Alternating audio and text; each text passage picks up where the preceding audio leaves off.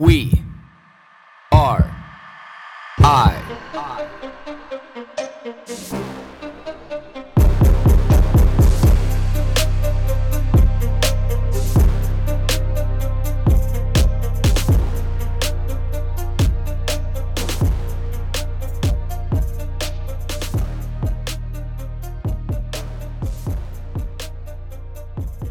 morning, everybody. We got 5:13 on the clock this morning. A little bit overcast here today, but still bright and it's still early, and I'm loving every minute of it. What are we going to talk about today?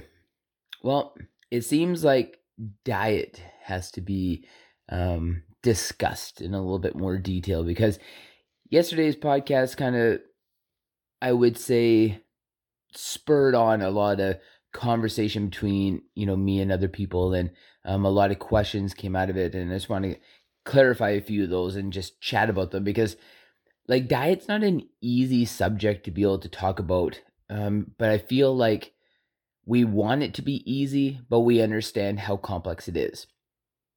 So the base of it kind of really starts for me in this conversation is like who are you? Like when you when you look at your diet you have to really understand like who you are as a person. And the reason why I say this is because a lot of people are really weak when it comes to food. Like really don't have any kind of self-control and arguably don't want to have any self-control over their diet. Like people have a really hard time eliminating things because we're told that we should have these treats we're told that we should have a certain amount of shitty food and there's always allowances for it. And I find this to be an interesting concept because it goes back to when we're kids because there's always if you eat all your dinner, you can have dessert. You know, if we're going to go to the beach, we're going to have ice cream. You know, we're going to go to grandma's house and you know, she's probably got cookies. You know, like there's always all these excuses like on your birthday we're going to have cake, you know, at Thanksgiving we're going to have pumpkin pie. There's all of these rewards with shitty food. The big narrative before was like the 80 20 rule, and I've always pushed back against it and said, well, so 20% of the time you want to feel like shit?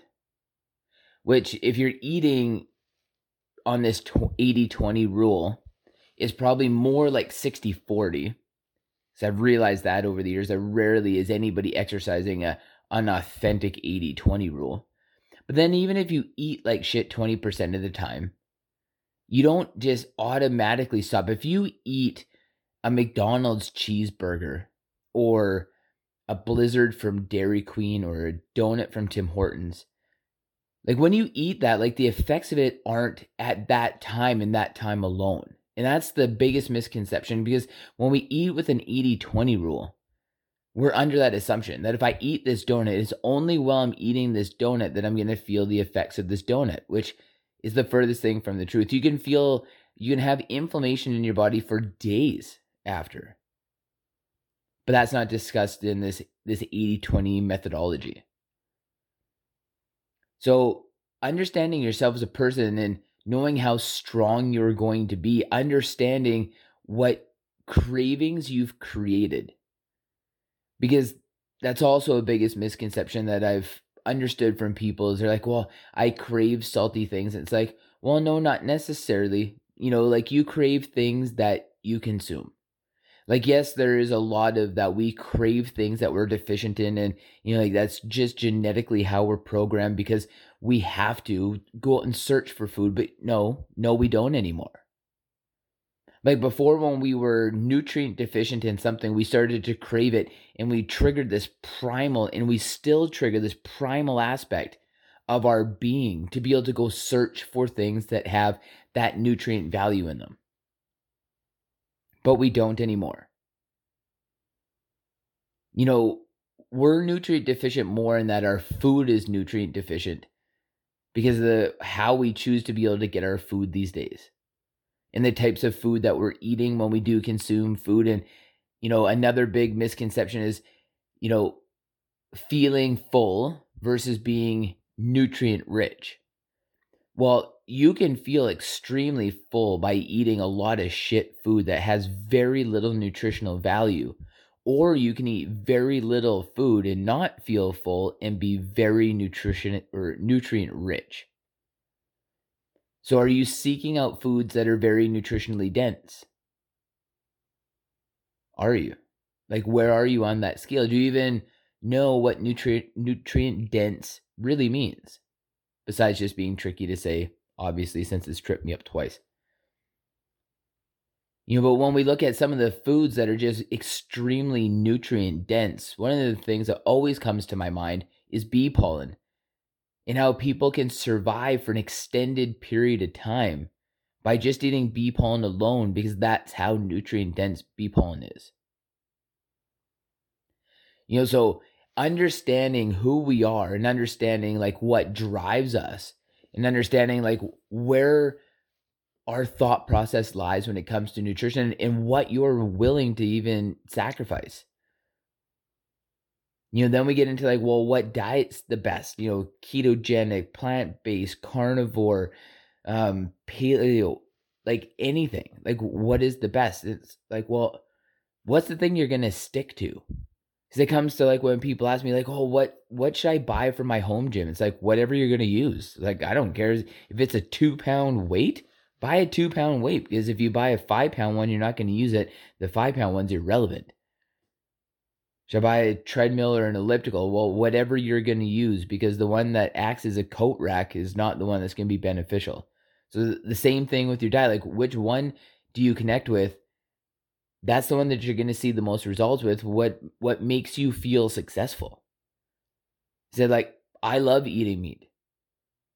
You know i i love eating meat and having a little bit of fat just some nuts to chew on or you know my fat mix to eat you know that's that's satisfying to me. Like i feel good.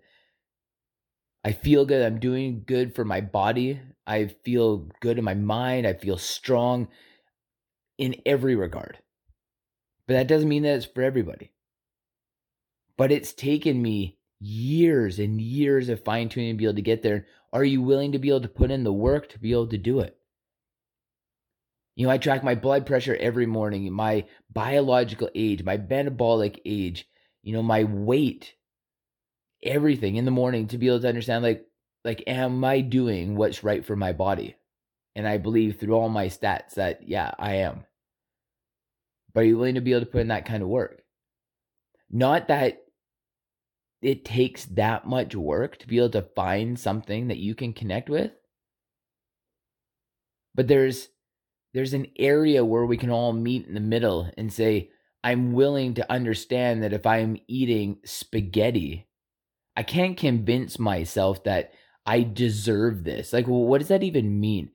Like more likely than not you sat around all day you know you can be productive and being emotionally and cognitively busy doesn't mean that you are physically and calorically busy. And this is a huge, huge area in my life, what I try to be able to talk to people about. It's like, oh, you know, I was so busy today. I'm like, what did you do? Oh, you know, I had this project and that. It's like, yeah, you are cognitively and emotionally busy, but you are not calorically busy at all. So then you feel like, oh, I've just you know, I deserve to be able to have these couple glasses of wine and I deserve to be able to have this pasta and blah, blah, blah, blah, blah.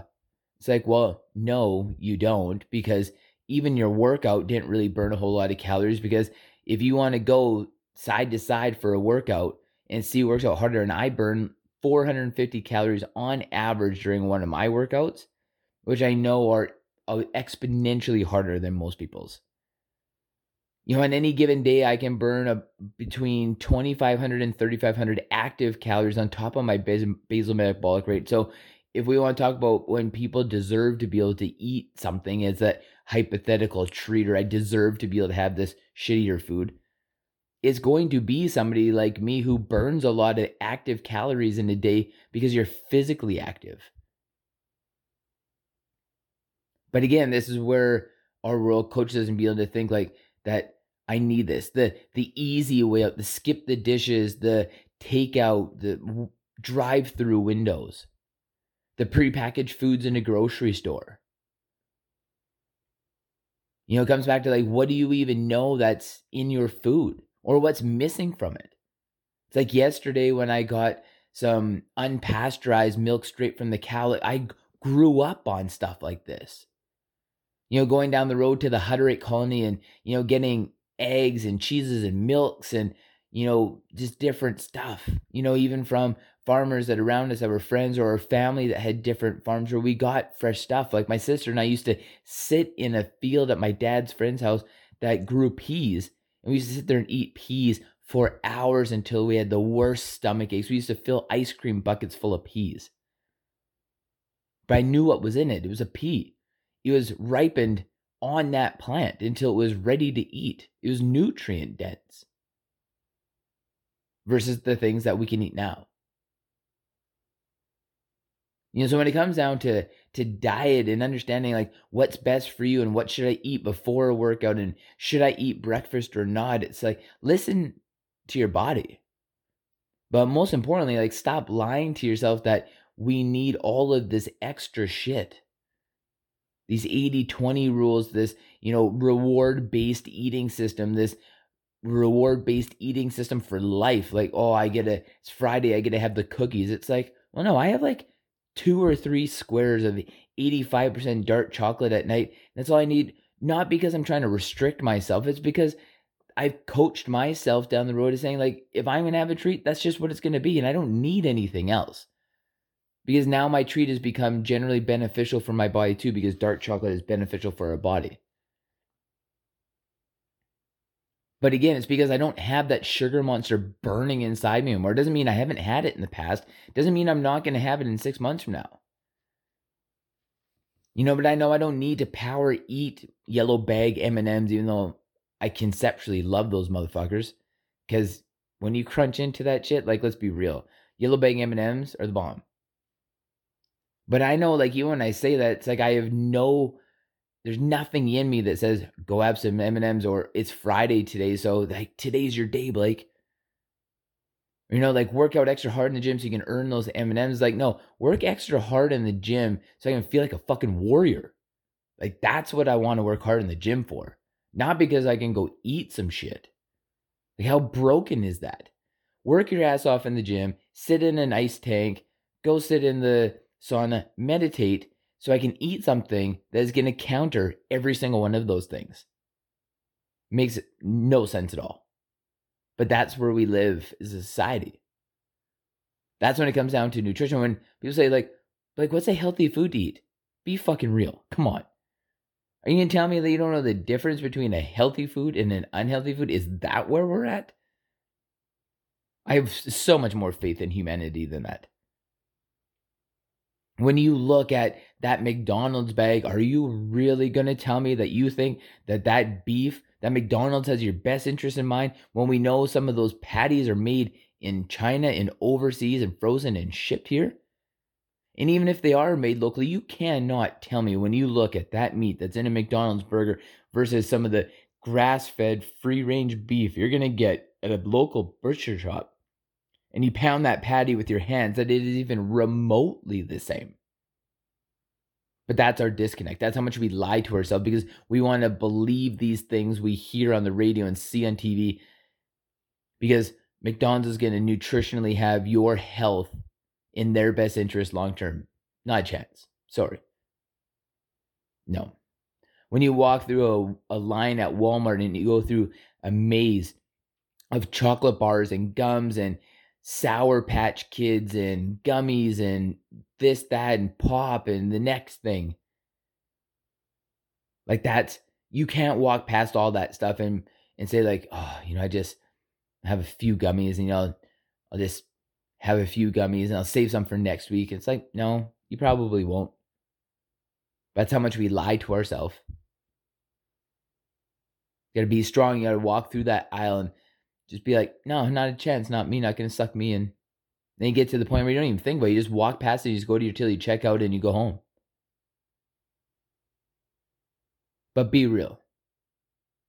My best nutritional advice is be real. You know. There's no way you don't know. I believe in you. I believe in all of us. So, as much as that may not be what you want to hear, accountability, that's my best diet advice. All right, it's the weekend. I'm out.